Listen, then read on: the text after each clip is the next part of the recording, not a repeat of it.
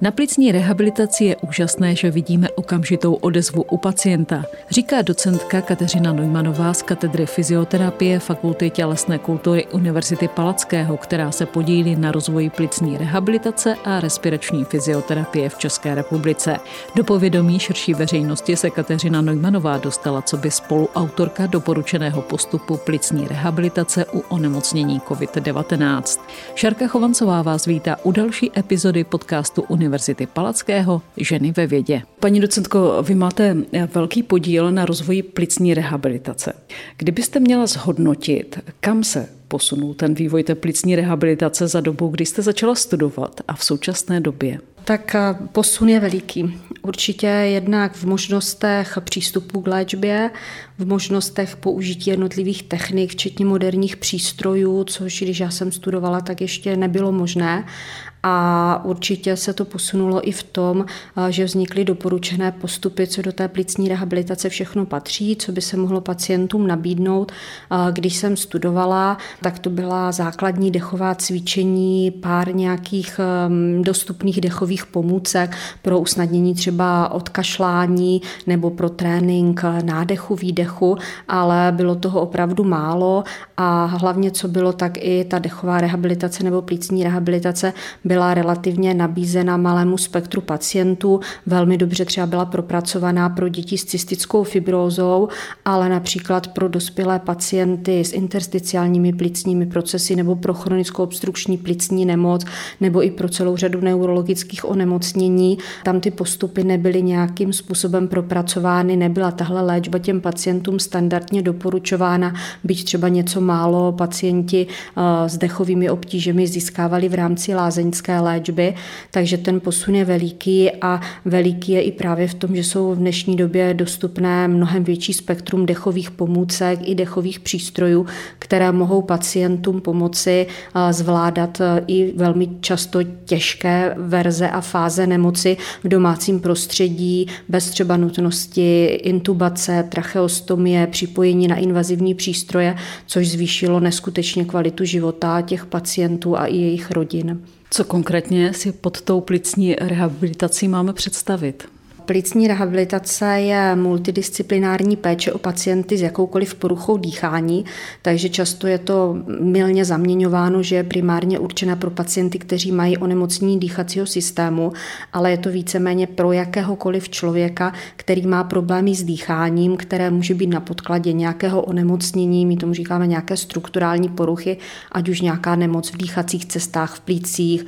nějaký třeba zánět pohrudnice. Na druhou stranu do té této skupiny pacientů patří třeba pacienti neurologičtí, kteří mají problém, že jejich dýchací svaly nejsou natolik výkonné a oni nemají možnost potom kvalitně dýchat, ale jsou to i pacienti, kteří třeba mají těžké nějaké kyfoskoliózy, skoliózy, to znamená poruchy pohybového systému, poruchy v oblasti tvaru kostí. Můžou to být pacienti i s revmatologickým onemocněním, jako je třeba morbus Bechtěrev a jsou to i pacienti, kterým říkáme, že mají takzvanou funkční poruchu dýchání, to znamená, že projde se vyšetření, u těch pacientů se nezjistí žádné postižení plic nebo dýchacího systému, kardiovaskulárního systému, jsou takzvaně papírově zdraví, ale přesto se jim špatně dýchá a je to právě proto, že eh, někdy není dobrá kondice dýchacích svalů a nepracují ty svaly optimálně, jim to přináší subjektivně poruchy dýchání, takže i těmhle pacientům může ta plicní rehabilitace pomoci a skládá se z celé řady možností, jak můžeme do té terapie vstoupit. Tou hlavní náplní je vlastní fyzioterapie, která se zabývá právě tou pohybovou složkou dýchání. Pacienty, kteří mají problém se zahleněním, učí správně, efektivně odkašlat. Děláme reedukaci dechového vzoru, aby ten pacient měl co nejoptimálnější dechový vzor, ale u celé řady těchto pacientů, kromě té cílené péče přímo o ten dechový pohyb, je i velmi důležité zlepšit jejich celkovou kondici, toleranci zátěže, takže do plicní rehabilitace patří i vytrvalostní trénink a silový trénink, to, co většinou lajci znají třeba od sportovců a vůbec si třeba člověk, který má nemocný plíce, tak si nedokáže představit, že by měl dělat silový a vytrvalostní trénink, tak to těm pacientům vysvětlujeme, jak je to pro ně důležité. A řada těchto pacientů může mít i problémy s výživou, můžou eh, například hubnout, aniž by chtěli, nebo naopak eh, zase mají třeba nadváhu, obezitu, takže velmi často do plicní rehabilitace vstupuje i nutriční specialista.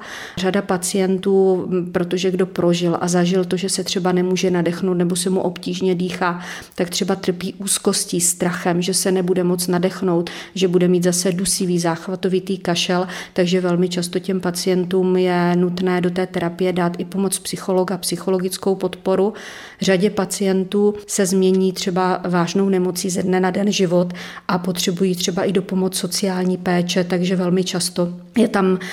i v tom týmu třeba sociální pracovník, který právě tomu pacientovi i rodině řekne, co se může pro ně zlepšit, jaké služby sociální péče jde využít, aby ten pacient vlastně měl co nejkvalitnější život v tom svém vlastním prostředí a nemusel ho zbytečně třeba trávit po nemocnici. A určitě jsou potom pacienti, kteří, když mají třeba stádium pokročilé té nemoci, tak mají i problém s vykonávání těch základních běžných denních činností. A tam je třeba velmi důležitý i v týmu ergoterapeut, který právě toho pacienta učí, jak ekonomicky vykonávat denní činnosti, jaký kompenzační pomůcky může využít v doma,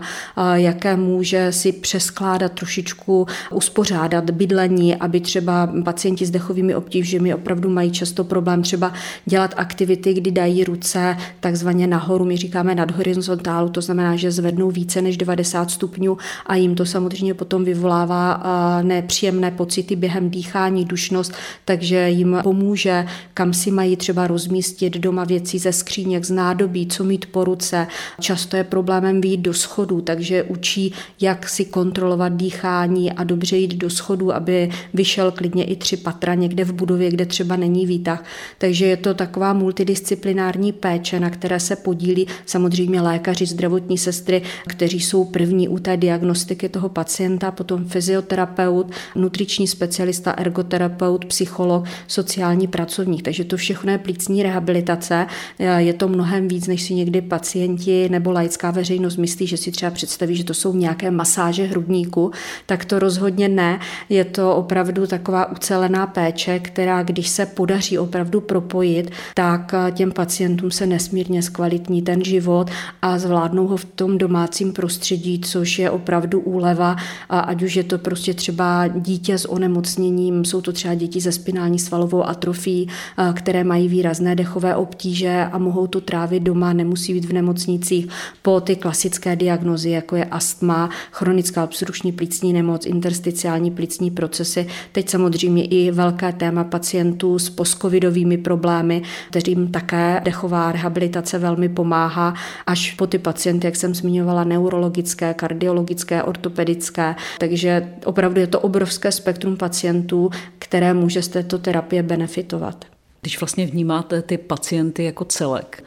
jak důležitá je ta psychická vyrovnanost? Určitě je velmi důležitá. My do toho právě v rámci plicní rehabilitace vstupujeme edukací, na kterou se často zapomíná, ale to, že právě pacientům třeba vysvětlíme, co mají za nemoc, ukážeme jim, kde je problém a zároveň jim řekneme, eh, že třeba nejsme schopni tu nemoc vyléčit, ale že jsme schopni udělat toto, toto a to tomu pacientovi pomůže. Abych byla třeba konkrétní, když mám pacienty třeba s idiopatickou plicní fibrózou, což znamená, že u těchto pacientů dochází postupně k horšímu průchodu kyslíku do krve a oxidu uhličitého z krve a pro tuto nemoc taky nebyla dlouhou dobu léčba nějaká, která by jim výrazně pomohla. Teďka už poslední roky je tam jako kdyby možná léčba. Často ti pacienti teda musí i končí na transplantaci plic, aby se vlastně jim ty plíce vyměnily, pokud už je ta fibroza natolik pokročila. A tihle pacienti třeba, když tuhle diagnózu zjistí, protože to začíná takovou nenápadnou dušností, často oni si myslí, myslí, že to je s tím, jak stárnou, takže proto se jim špatně dýchá. Pak si třeba na internetu přečtou, že to je nevyléčitelná nemoc, že třeba jim jako hrozí transplantace plic, byť to je to, co jim může pomoci znovu, jako je kdyby prodýchnout. A tihle pacienti přijdou a opravdu je vidět, že přestože mají třeba maximální možnou podporu ze stranu lékařů, tak pořád v nich je to taková velká nejistota. A když to s nimi probereme a já jim vždycky říkám a vysvětluji jim, víte, to máte, jak kdyby máte plicní sklípek a kolem něho jsou všechny ty kapiláry, kde se přenáší ty plyny z plic do krve a zpátky zase z krve do plic. A mezi tím je takový úzký prostor a představte si to jako záclonu. A když ty plíce jsou zdravé, tak jsou tam krásně velké mezery a ty plyny můžou krásně chodit sem a tam a vám se dobře dýchá, ale s tou vaší nemocí se ta záclona začíná zahušťovat a ty plyny mají problém jako kdyby přejít eh, do krve a z krve zpátky do plic, ale když my potrénujeme vaše dýchací svaly, vaše končetinový trupový svaly a oni budou proto, aby dobře pracovali, potřebovat menší množství kyslíku, tak jak když je dobře trénovaný sportovec, tak on nepotřebuje dodat tolik kyslíku, aby ty svaly pracovaly, tak my tím můžeme udělat takovou adaptaci na tu vaši nemoc, aby vy jste s ní mohl co nejlépe fungovat. A vlastně takhle to probíráme, rozebíráme a ten pacient potom často třeba říká, že odchází a že vlastně najednou rozumí té svojí nemoci a že ví, co pro sebe může udělat. A měla jsem třeba pacienta, který byl nejvíc smutný z toho, že s touhle nemocí už nezvládne jezdit na kole a že nemůže jet na ty ryby s tou partou, tak jak vždycky se tam sejdou a sednou si. Tak jsme to začali probírat a já jsem říkala, no ale existuje něco jako elektrokolo, tak popřemýšlejte. No a pacient měl i zakrátko narozeniny, tak se mu pak rodina poskládala a dostal darem elektrokolo a pacient byl šťastný, že může znovu na ty ryby,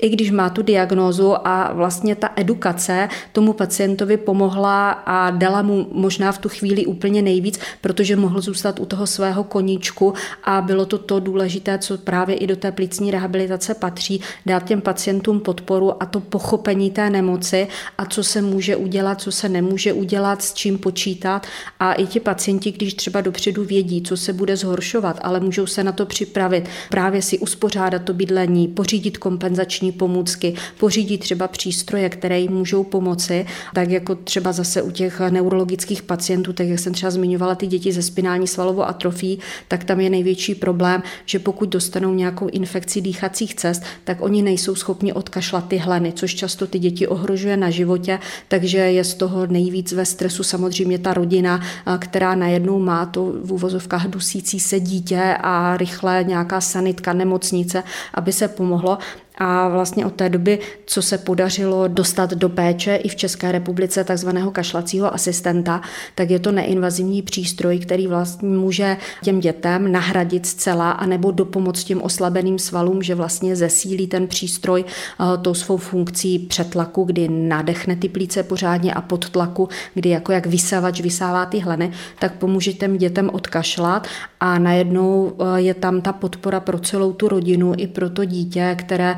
jakmile se na ten přístroj zadaptuje, tak oni opravdu i v relativně malém věku si i sami o to řeknou, že potřebují do pomoc pro ten kašel s tím přístrojem. A najednou všichni se jako kdyby uklidní, vědí, ano, když něco přijde, máme tady ten přístroj, má svou vnitřní baterku, takže můžeme jít v klidu ven, protože ho můžeme použít venku, nemusíme nikde zhánět nějakou zásuvku, abychom to připojili k elektřině a fungovalo to. A to je potom to, co opravdu ta psychika dělá divy i pro tu rodinu, i pro to zvládání té nemoci z pozice toho pacienta. Bývávají pacienti překvapení, že vlastně dýchání souvisí s těmi svaly, protože většinou eh, lidé mají zakořeněno, že dýchání je právě nádech kyslíku a výdech oxidu uhličitého. Eh, určitě. Eh, řada pacientů a i odborníků neví, že se dají dýchací svaly trénovat. My samozřejmě se snažíme edukovat, ať už naše studenty v rámci studia bakalářského eh, typu fyzioterapie i navazujícího magisterského studia aplikované fyzioterapie,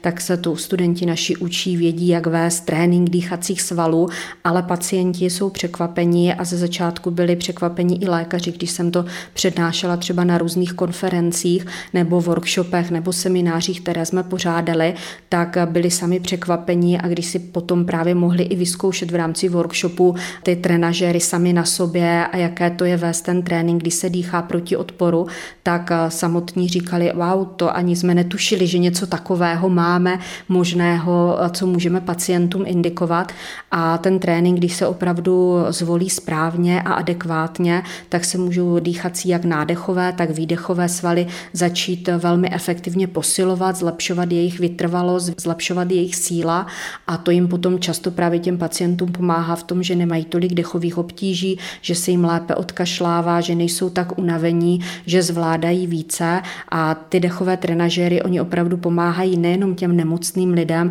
ale do péče se nám třeba dostávají sportovci, často i vrcholoví sportovci, kteří sbírají třeba potom medaile a oni právě subjektivně cítí a vnímají, že se jim úplně nedýchá tak, jak by si představovali, že nohy by běžely, ruce by někde něco tahali, posilovali, ale že ten dech je takový jako kdyby trošičku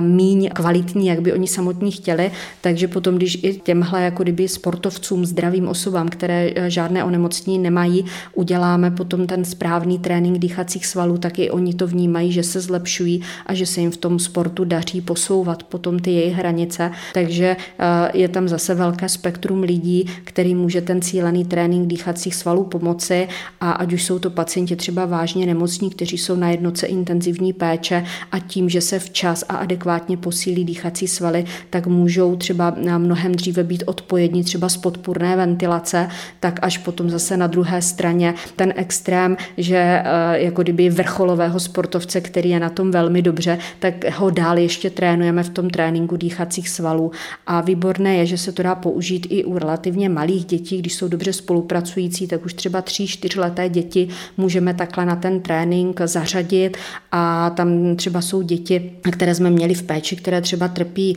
gastroezofagálním refluxem, často právě s extraezofagálními projevy, což je, znamená, že vlastně ze žaludku se dostávají žaludeční šťávy mimo žaludek, někdy jenom do jícnu, ale někdy se můžou dostávat až do dýchacích cest. A jsou to třeba děti, které mají opakované infekce dýchacích cest, aniž by byly nějakého virového původu, je to opravdu z toho dráždění toho refluxátu. A ty rodiče, když potom třeba dostanou tady tu nefarmakologickou možnost pro tu léčbu, že se ty dýchací svaly dají posilovat, ty děti foukají do trenažéru a projevy toho refluxu se potom jako kdyby zmírní, to dítě nemá tak často nachlazení, daleko lépe se mu dýchá, tak mají potom i ten benefit, takže i pro relativně malinkou skupinu dětských pacientů, kteří jsou malého věku, tak se to dá už použít a jinak se standardně samozřejmě používá u dětí s astmatem a, a dalších jako kdyby diagnóz dětských, ale i třeba tahle diagnoza, což často mnohdy třeba ani pediatři všichni netuší,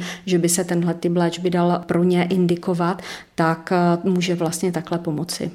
Existují nějaké atypické onemocnění, které v souvislosti s tou plicní rehabilitací souvisí? Jsou to určitě ta vzácná onemocnění, tak jak jsem jmenovala spinální svalovou atrofii třeba u dětí nebo Duchennovu svalovou dystrofii, která je taky u dětí, Beckerova dystrofie, amyotrofická laterální skleróza. Měla jsem třeba pacientku s mukopolysacharidózou, což je taky velmi vzácné onemocnění, kde právě potom v těch pozdějších stádiích mají problémy s dýcháním, mají problémy s odkašláním, můžou potom už být to nespolupracující pacienti pacientě, takže třeba se tam potom právě využívají ty neinvazivní přístroje pro to usnadnění odkašlání, protože může eh, se využít i právě u úplně nespolupracujícího pacienta, který není schopný zakašlat, ale ten přístroj se může nastavit tak, že vlastně ten kašel nahradí za toho pacienta, takže eh, je to celá řada tady těch vzácných onemocnění, se kterými se člověk jako kdyby setká. Můžou to být i někdy následky nějakých jako kdyby komplikací po závažnější nejrůznějších operacích a i třeba řada pacientů, kteří jsou třeba v léčbě pro nějaké rakovinové onemocnění na plicích nebo na dýchacích cestách nebo na hrudníku, tak jsou často jako kdyby překvapení, že i třeba pro ně je ta rehabilitace vhodná a že jim může pomoci nějakým způsobem fungovat i v tu těžkou fázi. Měla jsem třeba pacientky, které byly i přímo, že docházely třeba na chemoterapii, byly i třeba po operačním zákroku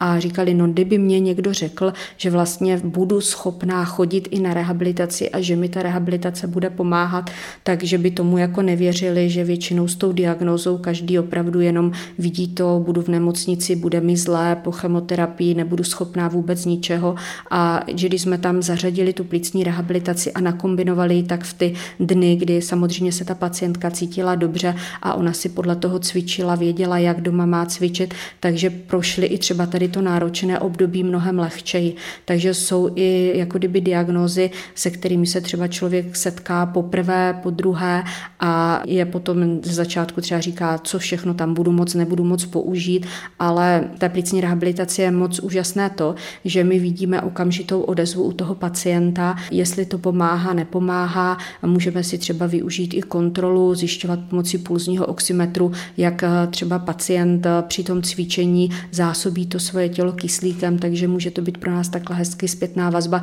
jestli jsme to neudělali pacientovi už moc náročné, jestli můžeme třeba tuhle techniku zvolit. Takže jsou tam i takové diagnózy jako kdyby raritnější, se kterými se člověk může jako kdyby setkat, anebo jsou to právě jako kdyby diagnózy, kde není třeba tolik specializovaných fyzioterapeutů, kteří by uměli jako kdyby s tím pacientem udělat eh, právě ty speciální techniky. Zmiňovala jsem tady několikrát toho kašlacího asistenta a v době, kdy jsme ho dostávali vůbec mezi pacienty, tak o něm víceméně nikdo nevěděl, že něco takového v České republice je. Já zase díky tomu, že člověk je na fakultě a měl možnost stáží, tak jsem se dostala do zahraničí, kde jsem právě viděla tady ten přístroj, jak se využívá. A pak, když jsem zjistila, že je zařazený jako zdravotnický prostředek v České republice, ale že se téměř nikomu neindikuje, protože ho nikdo neumí použít a na, nastavit na ty pacienty, tak jsem se tomu začala intenzivně věnovat od školení lékařů, fyzioterapeutů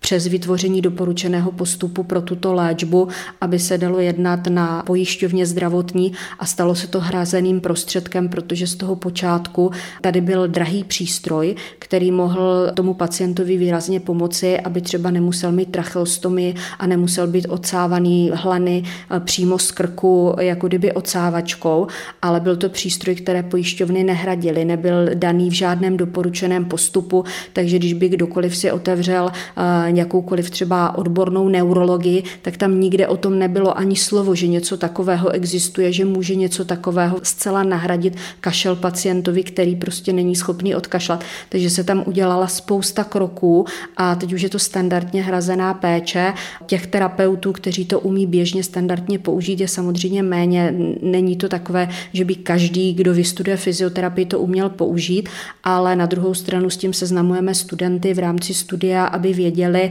můžou se postgraduálně potom dál doškolovat, takže se ta péče opravdu rozšiřuje a mnohem větší spektrum pacientů z toho může benefitovat. A teď jsem se dívala, právě byl rozhovor s panem Hradílkem a jeho dcerou Boženkou Hradílkovou, která má spinální svalovou atrofii. Tu jsem třeba nastavovala ve dvou letech na kašlacího asistenta a teďka chodí do školy s touhle diagnózou a jezdí v klidu s rodičema na dovolenou a různě lyžuje na monostky a podobně. Takže je to i potom to krásné, že člověk vidí, že právě ty neinvazivní přístroje můžou opravdu svým způsobem zachránit život a zachránit hlavně kvalitu života, protože život bez tracheostom je úplně o jiné úrovni, než pokud musí pacient být třeba zatracheostomován. Právě jsem se vás chtěla zeptat, jestli to je to, z čeho máte radost při vaší práci.